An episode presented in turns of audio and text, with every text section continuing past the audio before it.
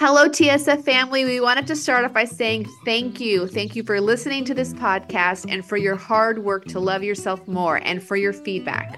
Can you believe it's been three years that we've been doing this spiritual fix? And it has been such a beautiful labor of love for Anna and me. We have loved doing this work. We've loved hearing from you, and we love exploring ourselves and each other alongside our listeners. We wanted to put out the call for three ways that you can help support us to support you. One, we would love you to leave us a review on iTunes or follow us on Spotify. Two, drop us an email and let us know how much the podcast means to you. And three, you can donate monthly or even just once to our PayPal patronage. Every little bit helps, and we are so grateful to those of you who have donated already. Thank you. You help make this podcast possible. Thanks, y'all. You can go to our website, www.thisspiritualfix.com, for information on how to pledge, as well as to email us. Hello, and welcome to This Spiritual Fix, episode 12, season 3. Today we're talking about Tantra, both classical and neo. This is the first installment of a five part series on conscious sexuality. Enjoy!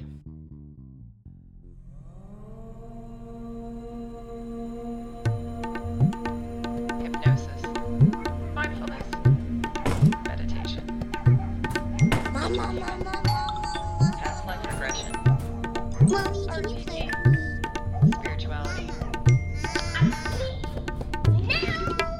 This Spiritual Fix. Two mystical mamas hacking the self help game. with Anna Stromquist and Christina Ritzy. Hi, Anna. Hey, Christina. How are you this morning? I'm tired. Are you? A little bit. Yeah. I don't know why. I think it. I think I partied too hard last night. We did have fun last night. So, Anna, you want to tell us about a TikTok that you saw the other day that like resonated, and Oh, it really yeah. resonates with the mother wound too. But yeah, go Right. ahead. So there was a this video went viral on TikTok because it was a woman complaining that she had been home all day with her baby and the husband gets home from work. She's like, "Can you please watch our baby while I go take a shower?" So she goes and take a shower and the husband has fallen asleep on the couch with the baby in a very unsafe position. And in the comment section, it blew up talking about weaponized incompetence, which for anyone who's not familiar, weaponized incompetence is when a person, male or female, pretends to not know how to do something or they do something incorrectly on purpose. And I think in a lot of cases it's unconscious because they know that if they do it wrong, someone else is going to pick up the slack and someone else is going to end up doing the work. And I think in the whole caregiving role of family responsibilities and duties, people are becoming more aware of how that happens in child rearing and house chores, mostly between male and female, because of the man trying to not do his duties. You know, like if you go on Reddit and you go to Am I the Asshole? I read recently one where the woman was like, Me and my boyfriend have been dating for five years and he's always kept a clean and tidy house. And then we moved in together six months ago and he suddenly can't remember to do any of the chores. And that he was basically feigning incompetence because she would do it. Yeah. And it was hilarious because she decided that she was just going to go with it to see what would happen. So, like, he accidentally got bleach stains all over a dress. So then she waited till they had a family dinner and she wore that dress. And he's like, don't wear that. And she's like, oh, but you told me to, to lower my standards on cleaning. You did a great job. And she wore it. And eventually, by pretending that everything he was doing wrong was okay, like serving him food on dirty dishes because he didn't wash them correctly, Yeah. he finally changed his ways and went back to his non-incompetent ways. But I, it just was a funny. Am I the asshole? That's so interesting. And the way that first that I first came across feigned incompetence, I, I didn't come across it as weaponized incompetence, but it was feigned incompetence, was a woman creating a grocery list that literally had photos on it. Of like where the aisle and everything. Like is. where the aisle is, what it needed to look like, the exact brand and variety. It was literally like you can't go to the grocery store. She must have spent hours on this thing, Yeah, cutting like- out pictures and printing out pictures and It's doing all this basically making the other person do far more work to make up for the fact that you pretend to be an idiot. I think if anyone does it, like if men are doing this to offload more responsibilities and more mental load on the wife or the female partner, it's a huge sexual turnoff because who wants to fuck an imbecile or a child? So I think when people are thinking, any gender, oh, well, this is my way out of doing the chore I don't want to do, or if I pretend to be an idiot, they'll just take it up. The price you're paying for that is that you start to lose all attractivity. Yeah. Well, so the funny thing is that you know, Anna was like, we shouldn't be gender specific. It's not always men who are doing this. And I was like, you're absolutely right. Because when I got back from England, I was like very much so in the whole like having just released the stressor, basically getting off the plane and getting in the car, you know, made it so that I was like, okay, so in theory, the stressor has been removed, but I still have to go through the rest of my stress cycle. I still have to like offload all the stress that I had been experiencing, accumulating for the last two, two, three weeks, whatever. And I cannot remember what the hell it was, but in the week that I was really kind of this fragile person and obviously still working through my mother wound stuff, I asked Luke to like change a light bulb.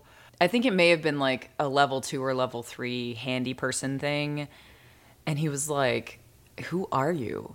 He like joked. He was like, Who are you? Like, since when do you pretend that you can't do something? Like, he's like, You would never, you never do that. And I was just like, I just don't want to do it. Like, I want you to do it and so in that realization of being like i actually just feigned incompetence the other day by asking him to do something i was working through my mother wound and wanting to be taken care of i didn't want to have to be the person who knew how to do everything and who could fix every fucking thing who could like you know go up on the roof and patch a hole in the roof or you know do whatever the things i normally do because I make myself indispensable by learning how to do fucking everything and being okay with it. I didn't want to do that when I got it. and back. that was kind of drama triangle stuff because the direct thing instead of you know feigning in, incompetence to Mm-hmm. be rescued you could have just been like hey i really don't feel well enough to change the light bulb would you do it instead of pretending that you suddenly don't know how Yeah. you know i mean yeah, and eventually it came to that. It came to that very quickly that I basically was just like, I just don't want to do it. Like I don't want to get the.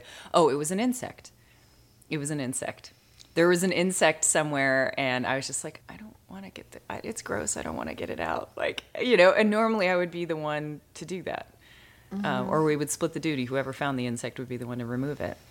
So you know, that's it's indicative of me having a wide open mother wound and i do believe that if a man or a woman comes into a relationship and they do feigned incompetence they are they want to be taken care of. they of. want to be taken care of. They want to be the child and they want the other person to take care of them. Whether it's a mother wound that that never got resolved and they want to be nurtured and protected whatever's going on there there's something deeper with you know wanting to whether by subterfuge which is this feigning competence is subterfuge or directly just saying like i genuinely don't want to and my mother took care of me so you need to take care of me. And that's not fun because that's not a partner that's a child. Mm-hmm. so Osho once spoke about this and he said that in india they have a saying if you really love a woman then the husband becomes the child and the woman becomes a mother and i think that's so fucked up that is so fucked up the woman doesn't want to be the partner's mother Yeah.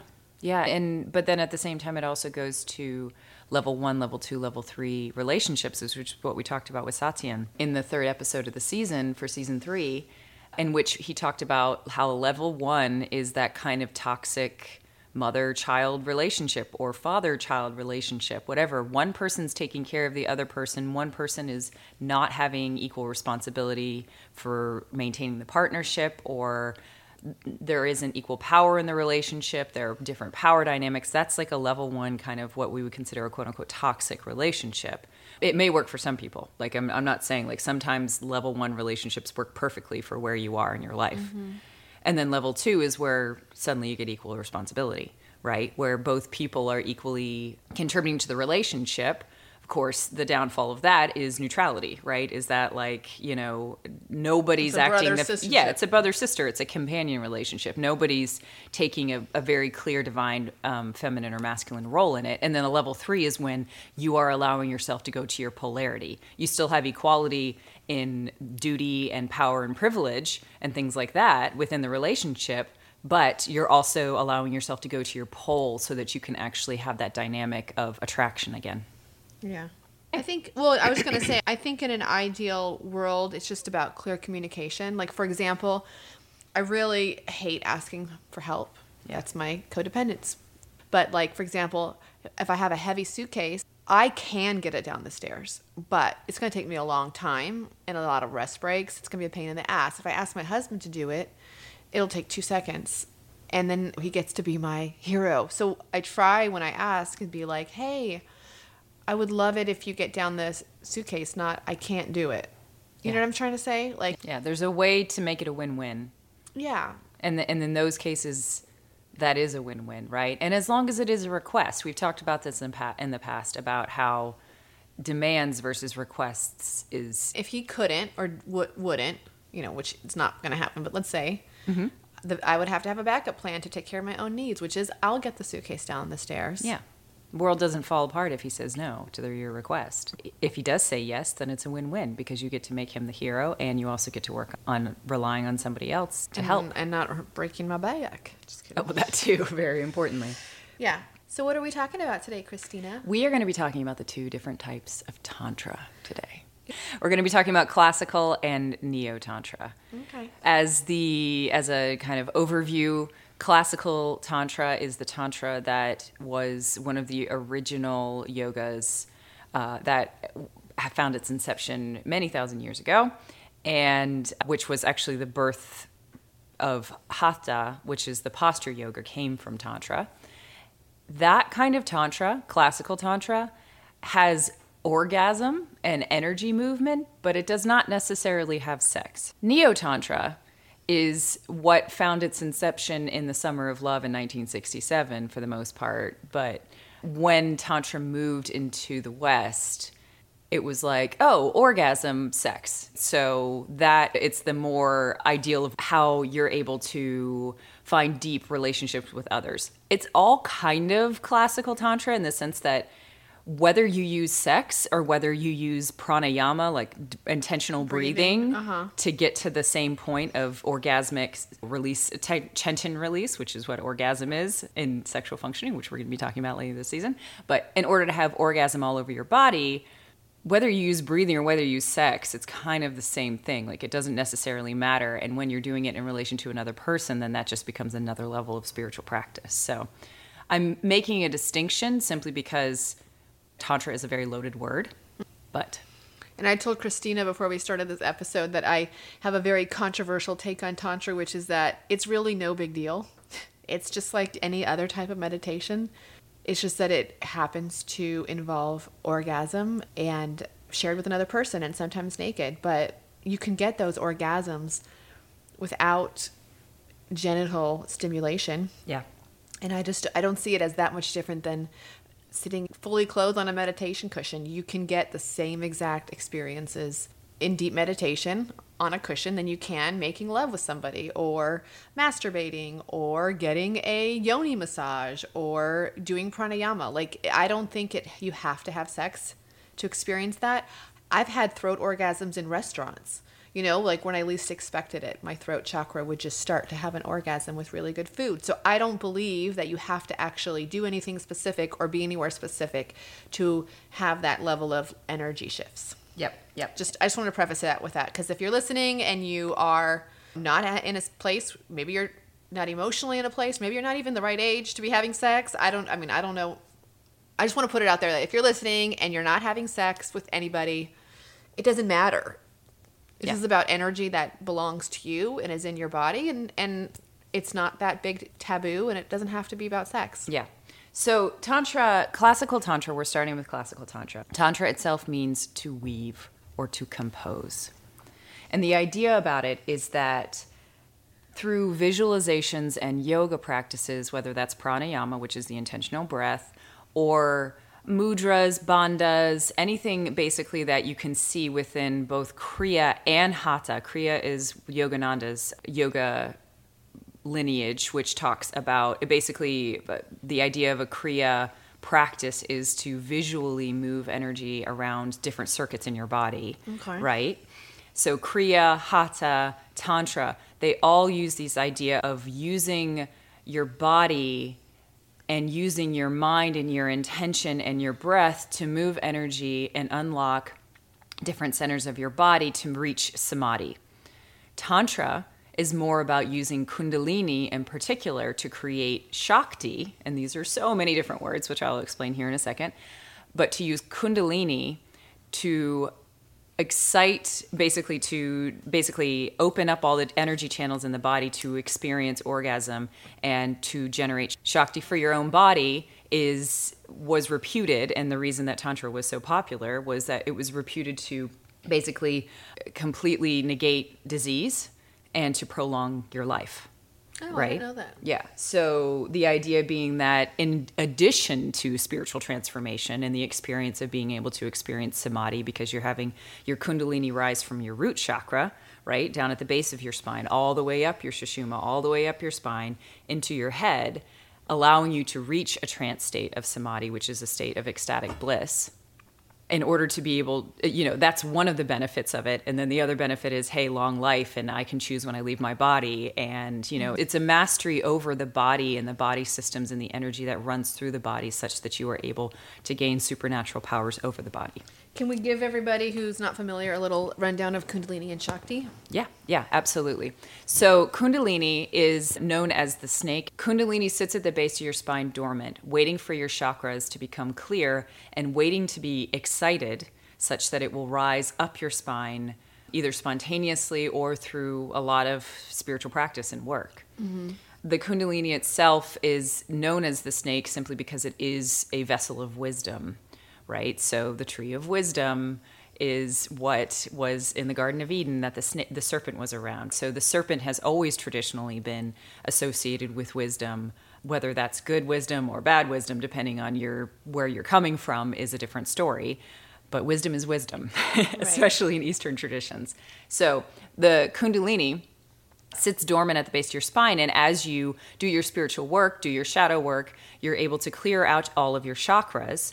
And the Kundalini can get excited through mostly, a lot of the time, it's pranayama practices, but it's also through being around someone who already has an active, active Kundalini. Uh-huh. So I have a friend of mine who has done, she's absolutely incredible. And every single time we hug, our kundalini rises up our things and we just start having kriyas which are spontaneous energy expressions so we start laughing uncontrollably or we just start getting these blissful feelings in our head because for some reason whatever combination of the two of us being together is enough to excite our kundalini such that it rises up our spines when we hug each other That's awesome. yeah it's really amazing i miss her I had a Kundalini, a spontaneous Kundalini experience. Should I tell it now or yeah wait? yeah yeah go for it Okay, so I think it was back in 2010 or 11. I went actually to India with my husband because I mm-hmm. had previously lived in India for like three years in the early 2000s. I went to India with the Warrior Sage group. Satyen Raja led it, mm-hmm. and he's in our episode three of this season. And it was a spiritual adventure tour, and he took us to different sites all over India that were, you know, important for spirituality. So he took us to it was about about 15 of us. He took us to this tantra temple in Khajuraho. And you go in there, and there's a big phallus symbol, which was to represent Sh- Shiva. the shiva lingam the. Shiva lingam. So it's like a big phallus to represent Shiva. And they start banging the gong. And as they bang the gong, you can feel vibrations coming off of this huge phallic bell. And I don't know what happened, but all of a sudden, I feel the base of my spine start to tremble and shake. Uh, the only thing I could relate it to would be like having a seizure in your sacrum, but then it starts to get, it got bigger and bigger. And as it started shaking more and more, it would give like ripples, wave ripples, go up and down my spine, up and down my spine, up and down my spine. So that in the matter of like 30 minutes, my entire body was rippling with orgasm. And it would just kind of jump from one chakra to another. And I would experience the same way that you would experience orgasm in your genitals where it gets warm and expands and contracts, expands and contracts. I was feeling orgasmic, pleasurable, or expansion, contraction up every single chakra in my body. I think it just it would stop at the base of my throat. And it just kept going up and down and up and down. And it was started reverberating so that my entire body was tingling and I start laughing hysterically and I can't stop because imagine you're in public and you're feeling a full body orgasm and not just in your genitals but on every fucking chakra in your body and and then it's reverberating into all the cells and skin in your body and I'm just laughing hysterically laughing hysterically and the temple goers all the local Indians just kind of ignored it like they're like okay big deal yeah which was funny. And then everyone in the group, the the travel group, was like, "What the hell's going on?" And and Satyen, I don't know what he told them because I, I was just in my own place, and Satyen was just like, It's a Kundalini experience. Anyways, so I go and sit down for three hours. I was just having this experience, and it did trickle up to the top of the head too. My whole body just felt amazing, and I was just, I felt like God was making love to me, and I was fully clothed.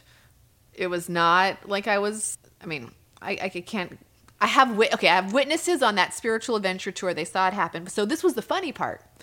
The next day, my husband and I were walking around. We were doing our tourist shopping to go back home. And a couple Indian guys come up to us and they're like, Oh, hey, you were at the Tantra temple last night. And I'm like, Yeah. They're like, You must be a big Shiva devotee. And I'm like, No, why do you say that? He's like, Oh, well, you know what happened to you last night? That happens to someone every month at that temple like someone every month at that temple spontaneously has that kundalini opening experience. Mm-hmm. He's like it was interesting that it happened to a westerner. We figured you must have been a great shiva devotee. And i'm like i don't know anything about shiva but for whatever reason it happens there because the shakti in that temple is so strong Yeah. that it'll just give someone a spontaneous kundalini opening. And so that's actually a really good opening too to explain the idea of Shiva and Shakti. So Shiva and Shakti are the male and female energy that are complementary to one another. So, like Anna said, the Shiva Lingam is something that if you go to Indian temples, you may see a lot of. It's basically a phallus that sits in the ground. It doesn't really look like a phallus. I mean, it, it does. It's basically just like, like a, dome like a it's just like a cone like column. We'll put a picture in the show notes Yeah. It's a column that has a rounded tip, so very much like a phallus, and then it usually has like a channel at the bottom. And sometimes they're large, and sometimes they're small, and sometimes they're kind of all over the oh, place. oh this one was like very large Wow. So that is the Shiva Lingam. And lingam, in case y'all don't know, is the Sanskrit word for the phallus, for penis, whereas yoni is the Sanskrit word for the whole of the mons, vulva, vagina, female genitalia. And so the Shiva and the Shakti interact with one another in such a way that the Shiva is the base of everything, right? It's like the unmanifested soup of energy that sits all throughout the world, right? All all throughout creation, all throughout all different levels of existence, whether it's on the physical form or anything else. The Shakti is the creative force that turns the Shiva into form. So Shiva is formless, Shakti is the form, it's the creative force. It's the father and the mother. It is. It's 100% the father and the mother. So Shiva and Shakti cannot exist without one another. Kundalini that rises up your body is the Shakti that comes from the base of the Shiva, basically. If you were to think the, of the Shiva existing at the base of your spine, the Shakti is, the, is what rises through your body. There are definitely some sects of Tantra that say that the female and this is where I don't understand because when it comes to transgender, when it comes to intersex and all these different things, especially my understanding of sexual functionality is that like we all have the same parts, they're just generated differently. But there's definitely a sect of Tantra that says that the female body is uniquely geared towards creating Shakti in sexual experiences, which is one of the reasons why men seek women out so much, is because they can't generate the Shakti in the same way during sexual experiences. So they're basically seeking the Shakti in women, Oh, and we can make it. and we can make it. That is a very, I don't know if that's a, I genuinely don't know if that's a universal Tantra understanding of the energy. I would say that that feels weird to me simply because we all have the same parts, they're just organized differently. But yeah, I just wanted to say that is one of the understandings of the generation of Shakti that can basically leave your body. So, swamis, for instance, are celibate because when you're in a sexual encounter, and if you're not circulating this energy throughout your body, you are releasing this energy from your body, mm-hmm. right? So whether it's chi or shakti, they're all they're different. So prana and chi are mostly equivalent. Shakti is kind of its own form of creative energy. Li- prana is simply life force. Chi and prana are simply life force, whereas Shakti is like creative spiritual force. So swamis will become celibate and do brahmacharya simply because of the fact that they want to retain all of the Shakti in their body to circulate, which then starts to emanate out of them. So I have a Swami who you go to her And when you sit and when she's sitting there doing a discourse or she's doing her diksha or her darshan, excuse me, she you just uh, like for me it just it, it generates creative force and i want to create everything and i get all these inspiration and all these ideas because the shakti that she generates from being celibate and basically circulating the shakti in Right. her body and not releasing it It's different than someone who's being celibate and then becomes a child molester because they're not, they don't understand how to redirect that energy. That's exactly it, right? Because the practice of celibacy is the practice of understanding how to move energy in your body mm-hmm. and how to use it for a, a force of good and spiritual awakening in other people. Mm-hmm. So, really quickly, with classical tantra, I'm just going to go into some of the the kind of understanding in Hinduism about tantra. The main tantric Hindu god is by he's famously he is famously depicted as, having decapitated the orthodox creator god, which is Brahma. It would be the equivalent in Christianity of like Martin Luther, even though he wasn't a god, but like of like Jesus decapitating the traditional Jewish God. Like, you know what I mean? It would be kind of that equivalent of being like Brahma's your creator in traditional, like, you know, in the traditional thing. And we have our God who's literally going to decapitate your God and be depicted as such. Oh, wow. Yeah. So, What's his name? which is B H A I R A V A. The it's basically obviously meant to show the superiority of the tantric path and could be propaganda. I wouldn't necessarily say that. He used and then he used Brahma's uh, Oh, head as a begging bowl. So he's the blue guy who has the necklace of skulls. So early tantric practitioners, tantrikas, would emulate his fearsome and an- anarchic appearance in order to become him. So basically, he was worshipped by political leaders because he gave them strength. One of the interesting things about tantra was that it was the initiation for tantra was open to all people. So in a system that has a caste system, a very clear caste system in which only certain castes can practice only certain traditions, tantra was open to everyone, which made it incredibly enticing to women and those who were socially marginalized, which is one of the reasons that it gained so much popularity. Mm-hmm. Well, it gained popularity probably because it also worked, but that was one of the reasons it gained so many Right, followers. because before that you had to be a Brahmin or a monk or you know, you had to have all these special qualifications essentially to be on the spiritual path and tantra's like, "Hey, anyone can do it." Exactly. And so if there's something that is everyone's allowed to do and it promises longevity and invulnerability, you know, by with the understanding that Shakti animates everything with its divine feminine power, then it's going to become very popular. Hatha came from tantra from that. So hatha being the the yoga of force, being the use of postures to be able to to manipulate and use the same energy, the same Shakti energy as it moves through your body. So some of the basic tantra practices. I am not going to be able to do it justice in the five minutes I'm going to be talking about it, but I am going to tell you guys just some basic classical tantra practices that you can do. A lot of the time with tantra, it's suggested that you have a guru.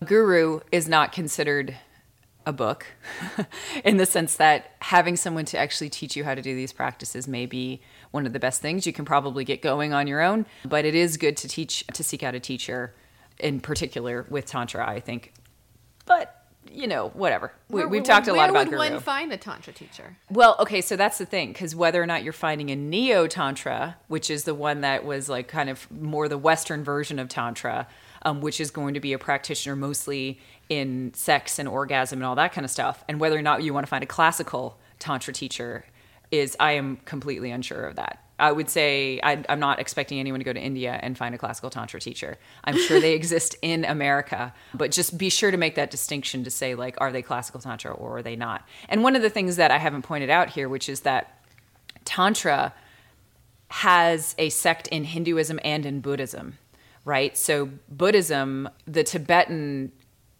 Buddhism comes from a lineage of tantra, right? So there are more practices of energy use and things like that. And even interesting like dialectics. I don't know if you guys have ever I when I went to Tibet, I we went to a couple of monasteries and we saw these dialectic which are basically debates that the monks will have with each other and it's so fascinating Wow. because they'll they'll be sitting there and they'll be arguing with one another and they're using these mudras and these moves almost like yoga to like make a point. They'll like slap their hands against each other and do all this kind of stuff. And like dialectics is this really interesting Tibetan Buddhist practice, which comes from the understanding and the manipulation of force and energy to be able to have a intellectual argument.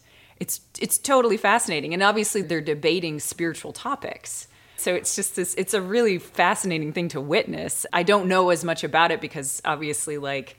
I saw it when I was there and I haven't necessarily studied it. So I could be slightly off about exactly like what the nature of it is, but my understanding is that it is the use Where was of that? this was in Tibet. I was in I saw it at the monastery that actually started all the um, protests like I guess it was 15 years ago when the monks were setting themselves on fire. Oh gosh. Trigger warning.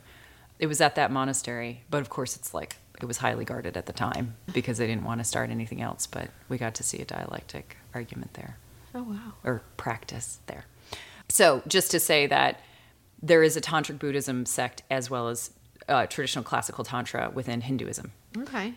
So, the basic practices of tantra that you can do is you can re- you can buy a book on tantric breathing because tantric breathing is one of the best ways in order to understand the basic use and movement of energy in your body and the alternate nose breathing which some people may be familiar with because uh, it gets incorporated into hatha yoga practices all the time is like key. It's really important because what I described in the the first episode about tantra was this understanding that there are three energy channels that go up the back of our spine.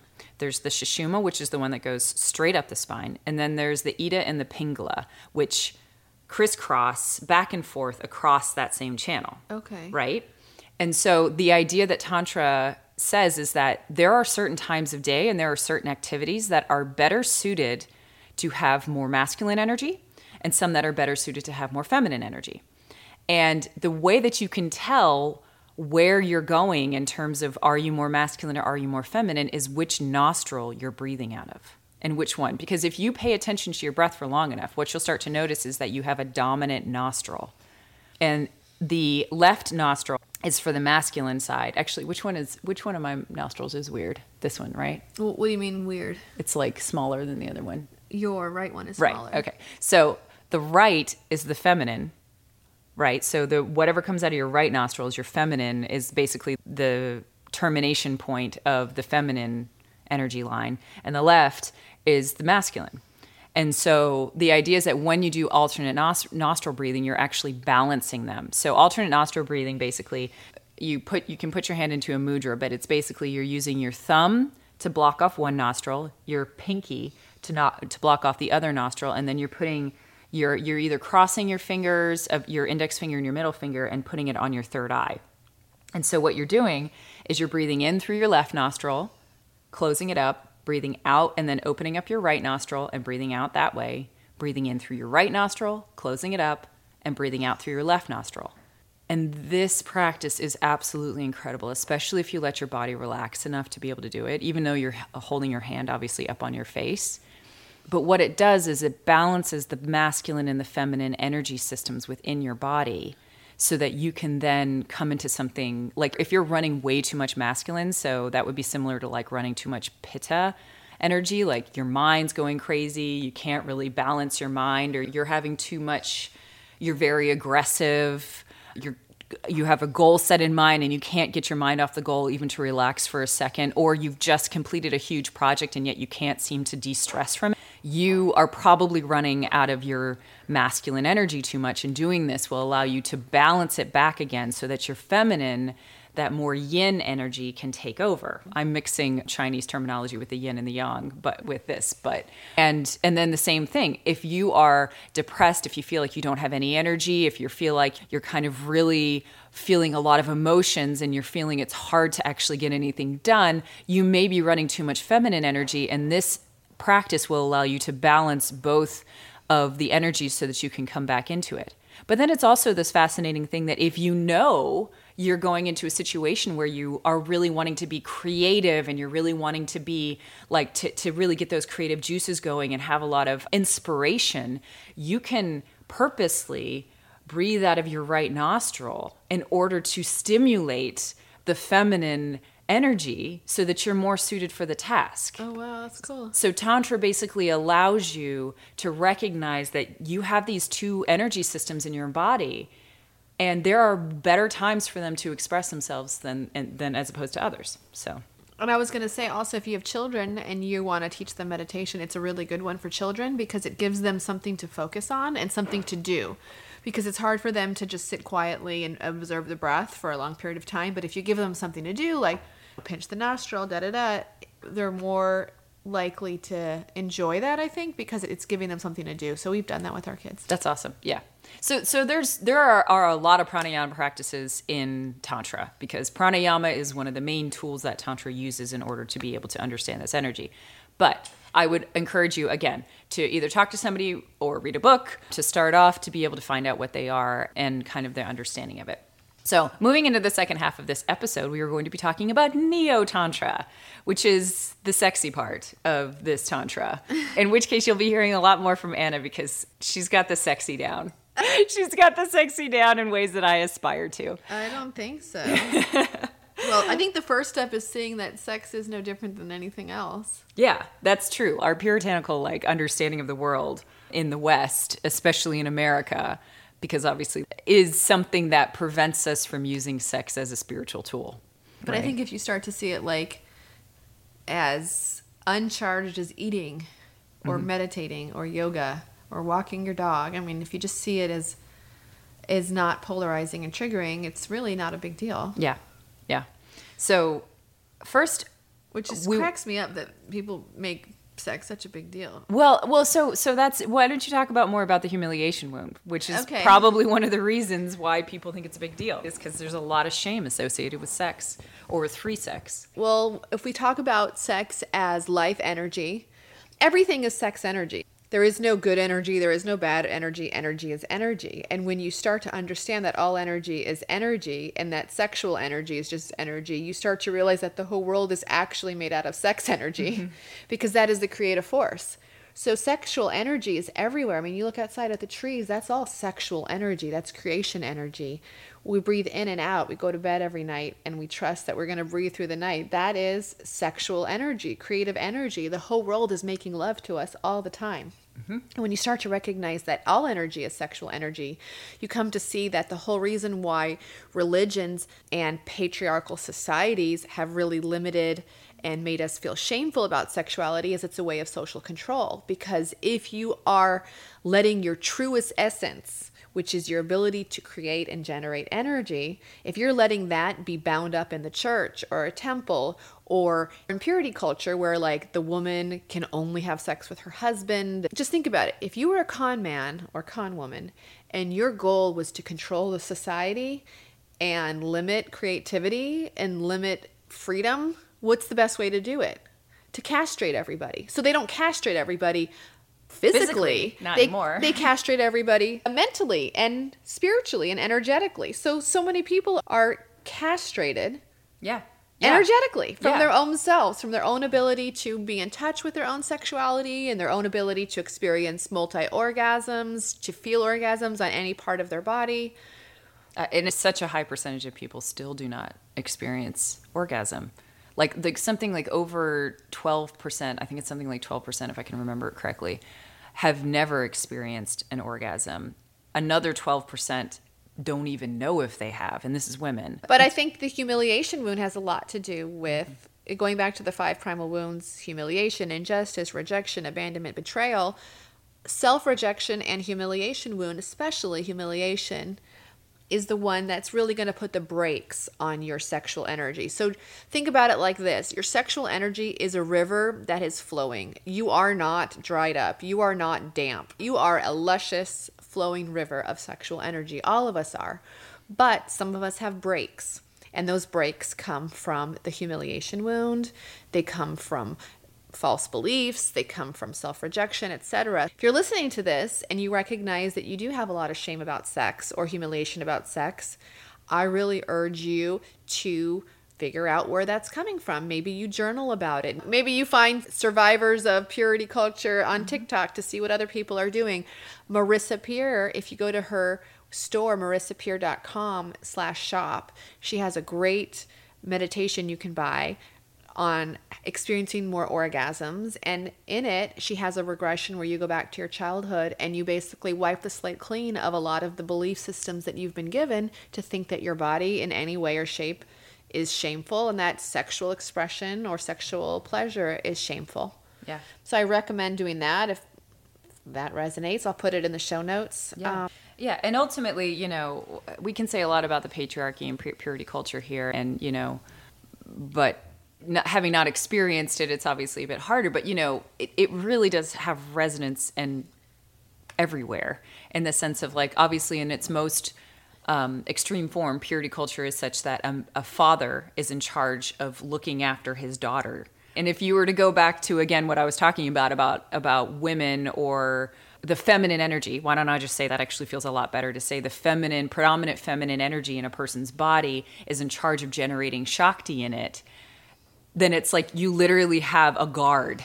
You have a man who is guard, you know, dominant masculine energy who is guarding his creation, so to speak, like his partial creation of a child who is in charge, who has the ability to generate Shakti.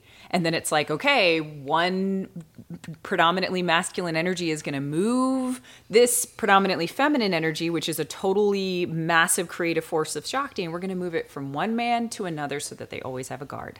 You know, yeah, from father to husband. yeah, from father to husband. And that happens when we walk down the freaking aisle. Like it happens when we walk down the aisle is that the man, the father has to then hand over the daughter to the husband. Right. Like it's in a ceremony Because this that is a loaded does. gun. Here you go. Yeah, this is a loaded gun. This is a totally amazing fucking source of Shakti and creative energy, and we have to guard it. And yeah, we could say a lot about that. But so I wanted to talk a little bit about the practices of Neo Tantra, in particular ecstatic sex. and Anna's doing an amazing little dance right now. so when I first learned about um, this kind of, of work, I what I loved about it more than anything was that it recognized that when you could kind of get over the kind of shock value of like, oh my God, like a stranger's going to come and touch me in a certain way. Like this is where I first came into th- this understanding of neo tantra. Like once you kind of got over that, it really started to make sense for one thing, you don't actually need a stranger. You don't have to go into a situation, though there are plenty of safe, very safe situations where you have practitioners who are able to manipulate energy in their body to help facilitate, You ever had one of those? um, not a stranger. I've had it with my husband do it. Oh. But have you? Yes. All right, let me explain it and then I want you to tell your story. So, the idea being that within our genitalia, which is really just the base of our energy system where our kundalini sits because the obviously our sex sits right next to the base chakra, the root chakra, which is where the source of our energy is. A lot of us have shame and conditioning and all sorts of stuff sitting there and it's being stored in our genitalia, right? Like their orgasm is there to release tension. It's a practice. Like if you were just to think of orgasm strictly as a spiritual thing, it is literally there to untie and transmute stuck energy and stuck emotions and stuck conditioning and all that kind of stuff. That is what an orgasm does. That is why it's so fucking magical, which we'll talk about here in a second.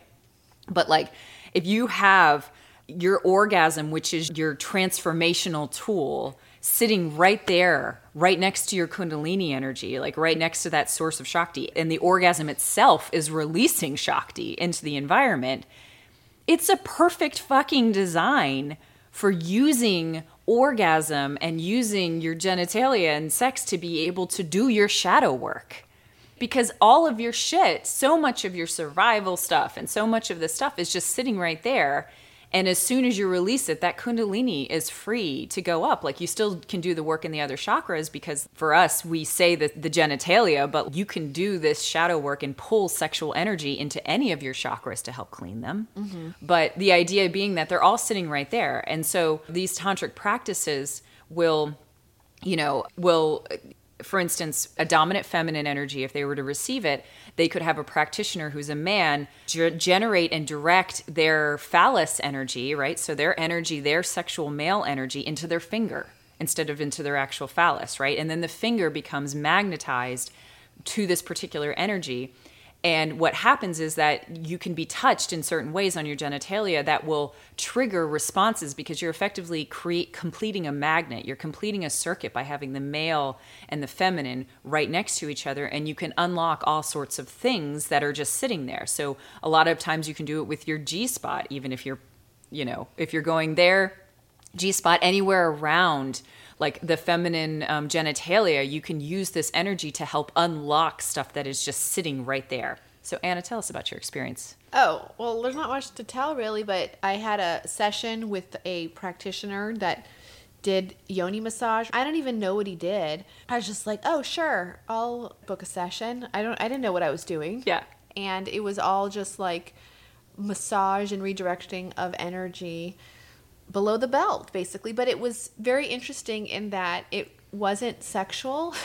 I know that sounds probably crazy. No, it's not. It's probably not. sounds so crazy that someone was like massaging me in intimate places for like an hour and redirecting energy, but I never felt predatory Yeah. Stuff coming from him. It felt very professional, and he was just moving the energy around my whole body. Mm-hmm. And it was very professional. It was non sexual. It was like, I saw him the next day and was like, you know, at a restaurant, it was like, no big deal. It wasn't, it didn't, Yeah, no, and that's what it is. Even when my husband did it for me, we had these amazing, this amazing couple who were like very advanced in this tantra practices, and she would tell me all sorts of stories about it. And I was really interested, so she like offered a session for Luke and I to come up and talk to her and her husband. And I was pregnant at the time. So in some ways it felt harder to do it, you know what I mean? Because I was like, I was quite pregnant at the time. But, you know, she described this experience, right? And it's this experience of being present and helping your partner to kind of get through their blocks that, that exist Yeah. in this area. And, you know, it starts with a very deliberate environment. You have to feel completely safe in this environment. You have to feel as if there's going to be nobody who's going to walk in. You can you have to feel like you can completely relax. You don't have any responsibilities. You don't have to you're completely turning off your phone. Everything is just like you are completely safe to relax deeply in whatever way you can. And then you start this slow process with your partner or whoever it is who's facilitating it. You're starting with eye gazing, right? You're starting with like looking into each other's eyes, with putting your hands on each other's hearts, completing circuits between you to be able to like really get into this place.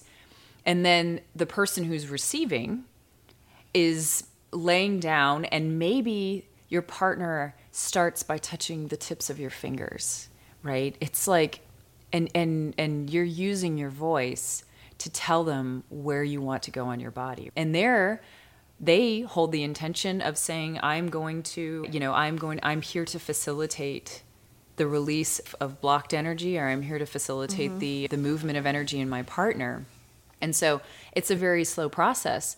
And it may never, you may never even touch the other person's genitalia in this process. Like it may never happen. When I did it, eventually I did get to the point where there was like yoni touching and I started having kriyas. I started laughing hysterically and then crying and then laughing hysterically and then crying. Yeah, that there's no right or wrong way No. to do tantra. Like if you're doing tantra with someone and you have energy releases, it could be laughter, it could be crying, it could be sobbing. You don't know what's going to come up, and whatever comes up is what needs to come up. And you need to be with a partner who's safe and understands that. Yep.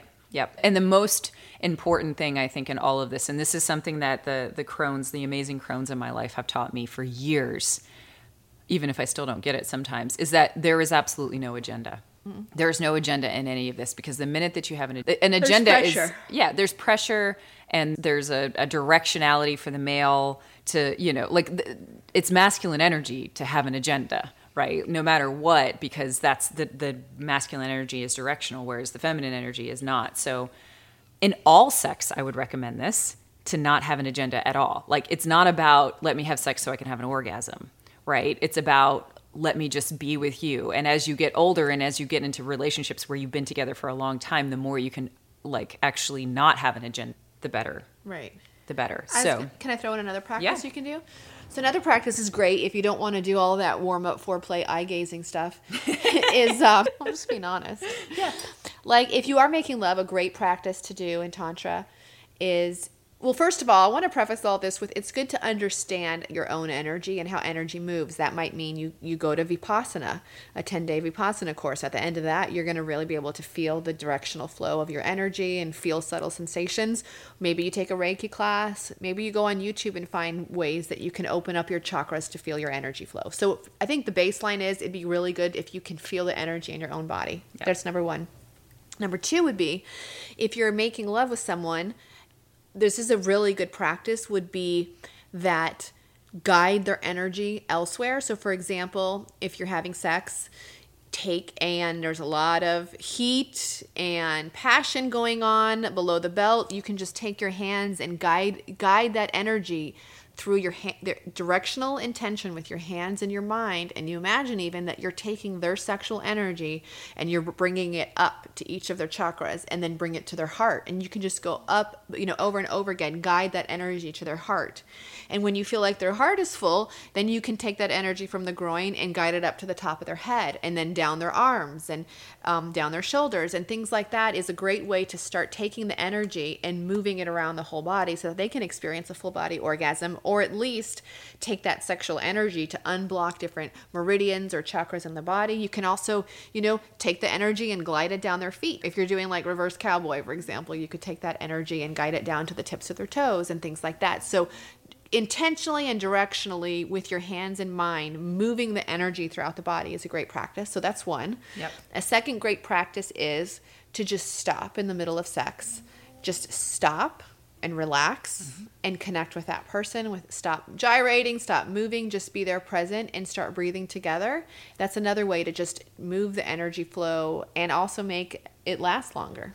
Yep, yep, and that's one of the things that that a lot of the time they recommend with these practices is that multiple orgasms is not about multiple huge explosions and then I'm going to have a multiple huge explosion again. That could be a, an outcome of it, but that's the whole point is that if you practice with something called edging, you are practicing with getting incredibly close to the experience of that explosive of orgasm without actually releasing it into the environment and by doing that you are able to build up the energy in your body and build up your tolerance for a greater form of energy and you're able to still get that release of tension but it can be prolonged. Or you know you kind of keep it up to that level of just going on the edge of everything and then you have a little release and a little release and a real little and it becomes this much more prolonged experience in which you know it's not about having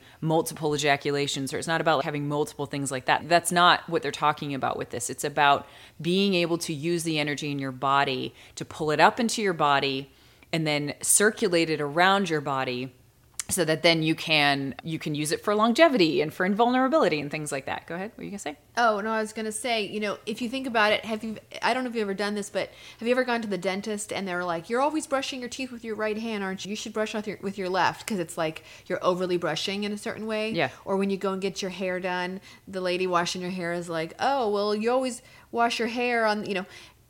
You know, then you're like, okay, well, I, I need to change up the way I'm going to brush my teeth with my other hand, or I'm going to switch my hands in the shower so that I'm getting different parts of my scalp. Because the thing is, is we get into habits, and when we get into habits, it's almost like we make that circuit so strong. So it's really good to get out of your habits and do something you don't normally do, like mm-hmm. stopping and pausing during sex, or guiding the energy elsewhere, or trying new positions and things like that. So just, you know, there's you know there's like everyday sex and then there's mind-blowing sex and then there's good sex and then there's there's all different kinds of sex but you know try to maybe change it up so that you can get your energy to move in different directions Yep. Yep. Can you talk a little bit more about edging how practicing edging with masturbation Yes, yeah, absolutely. So it's also called cultivation in men in particular. But the idea is that with edging is that you don't necessarily have to be with your partner in order to practice edging. It's actually a very good practice to do it during masturbation.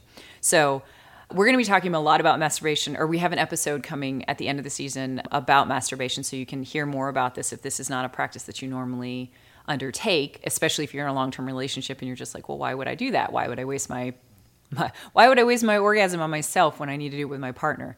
We'll be talking a lot about that in our sex episodes and also in the masturbation episode. But the idea is that when you're masturbating, you can practice because you're in complete control, well, so to speak, to allow an orgasm to happen. You can stimulate yourself to the point where you're almost at an orgasm and then stop or slow down or change it up or do something along those lines. And uh, a practice that a lot of men do, especially if they're working on cultivating their sexual energy and on or in order to move the energy more around their body so that it isn't just so like, oh my God, I'm here and this is what it is, is that you can men in particular can practice this edging process during masturbation and it really helps a lot because what they can do is they can say okay i'm like at a nine and now i'm going to do deep breathing and i'm going to pull the energy the nine energy up into My my body. up into my head up into my heart down to my feet. I can let some of it go maybe if it's gotten too close things along those lines and then you go back down to a four and then you go back up to a nine again and then you go into a four. And what that does is it makes it so that you're able to when you're in a situation with Shift a partner gears. you're able to shift gears. Yeah. yeah. And so anking is the practice of when you do have an orgasm Tell them what an ankh is. an ankh, yeah, thank you. An ankh is the Egyptian symbol. It looks somewhat like a crucifix from the bottom down, but it has a loop up at the top instead of a straight line. And the ankh is a symbol from ancient Egypt that is seen in all sorts of hieroglyphs and all sorts of Egyptian drawings in any of the pyramids or any of the artifacts from Egyptian culture. And it's meant to be the symbol of life.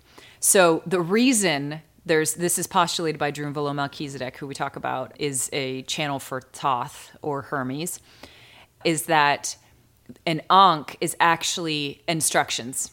It's a guide for how you can move your body, your energy, your sexual energy through your body in order to have long life and eternal life. So that loop up at the top, if you were to put a person into the ankh with the two arms out to the sides and the single um, one down being like the torso and the legs, what you'll notice is that like if that center point where all the lines meet is the heart chakra, the energy goes up the sushumna, right, which is the bottom, it's that base part of the ankh. It goes up the sushumna when you're having an orgasm, which I will talk about more in detail. And then what it does is when it gets to the heart, you basically make an intention and a movement, bandha, which is like a hold muscularly, to send the energy out through the front of your body and then have it loop back into the back of your body.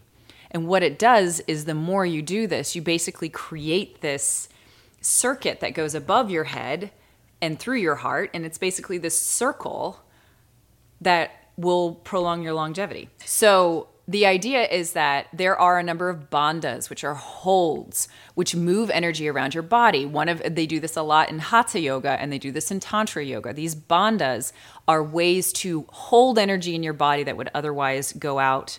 So basically, at the bottom of your root chakra and at the top of your head are holes, if you want to think of it like that. They are energy holes that basically release the energy into the environment right? And so these bandhas will allow you to not release the energy into the environment. So most of us who are taught or not taught, uh, most of us who naturally cultivate orgasm are never taught that we're actually releasing the energy from our body never to be recaptured in the same way again in our bodies. So the perineum which is the muscle between the the traditional like urethra and all the different things in a woman, as well as the, it's basically the PC muscle, right? In both men and women, it's that space between the anus and the, the genitalia. That bandha is when you hold that energy in. What that does is that basically creates a valve that stops the energy from leaving out the bottom of your body. So when you have an orgasm, if you pump your PC muscle or hold it, it stops the energy from leaving the bottom of your body and it forces the energy up your spine. Okay. It allows the energy to go up your spine as opposed to going out the bottom of your body. Then what often happens and I don't know if anyone else has experienced this, I'm just going to get real TMI here is that like sometimes when I have an uh, and like uh, when I have an orgasm, my feet curl Yeah. and my neck Yeah, the gets sternocleidomastoid will spasm and the feet will curl. It's in Masters of Sex. They've discovered that with like EMG. Really? Okay. Well, there you go. But I also believe that's a learn like in some ways it's a beneficial thing because our body knows that it wants to retain the orgasm energy in its body as a form of life force. And so one of the key bandhas that you can do at the top of your spine is pressing your chin up against your neck. Oh, when that happens? Yeah, so that pressing your chin up your, against your neck cuts off the energy from leaving out the top of your head.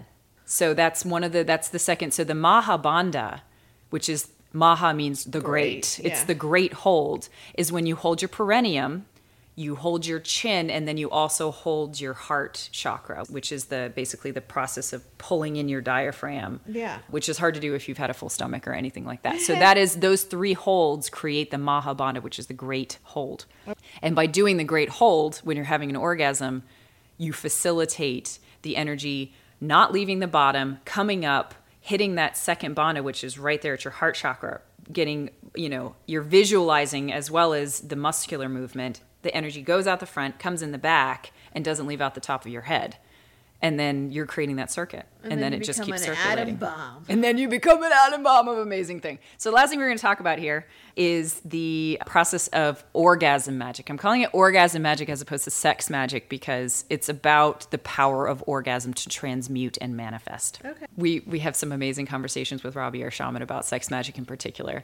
And one of the things that she has told us is like is that you have this amazing potential and power in your orgasm and whether you're male or female and or whether you're intersex or whether you're transgender or any of those things everybody has the power in their orgasm right? Because it is mm-hmm. this massive transmutational force that just like it's like an atom bomb that explodes in your body that's able to transform anything. It's also able to manifest anything. So if you're trying to manifest something you can either do it in a solo experience, is in masturbation, or you can do it with a partner, in which you basically can set an intention with your partner that says, Hey, we're gonna have sex right now, and our orgasms are going to create and feed us getting this offer on this house to go through. And so, what you do is you basically set the intention with your partner or with yourself in preparation for sexual experience and use that to think about what you want, to think about the future that you want. And that energy is capable of manifesting really fucking amazing shit,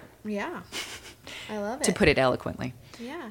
So, everyone, in closing, I just want to say that I hope that you have fun with this information. I encourage you to, if this is something that really interests you, to experiment with your own body and the power and potential that it has, especially with these practices that we told you in the beginning. Or if you're not necessarily into the kind of neo tantra sex version of this, you can also do pranayama. And so I would encourage you in either case to do it to be able to do something to recognize that you have these energy channels that you have there's so much potential for monumental and lasting transformation in your life. I would rather have an orgasm than do some of the shadow work i've been doing recently that's for sure. Yeah. We're going to end this episode on a quote from Slavoj Zizek, and he says, Our biological body itself is a form of hardware that needs reprogramming through Tantra, like a new spiritual software which can release or unblock its potential. beautiful do you follow us on tiktok at this spiritual fix we got some good stuff have a great day and remember Humility, gratitude, acceptance. Done.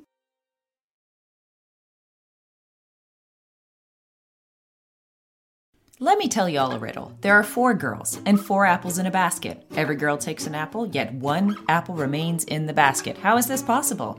The answer one girl took the basket. She took the last apple while it was in the basket. Sometimes all it takes is a perspective shift. This is my specialty, y'all, and I am opening up two spots in the next two months for dedicated journeyers to work with me to find peace, purpose, and most importantly, perspective. In these journeys, we co create a curriculum that suits your current blocks, goals, and needs, and we use all the tools shadow work, books, fiction, remote viewing, intuition, meditation, guided journeys, energy healing, dreaming techniques you name it, we do it. And all to achieve a commonly held set of objectives. And if you're interested in hearing more, book a free call with me at www.chriswilty.com forward slash discover.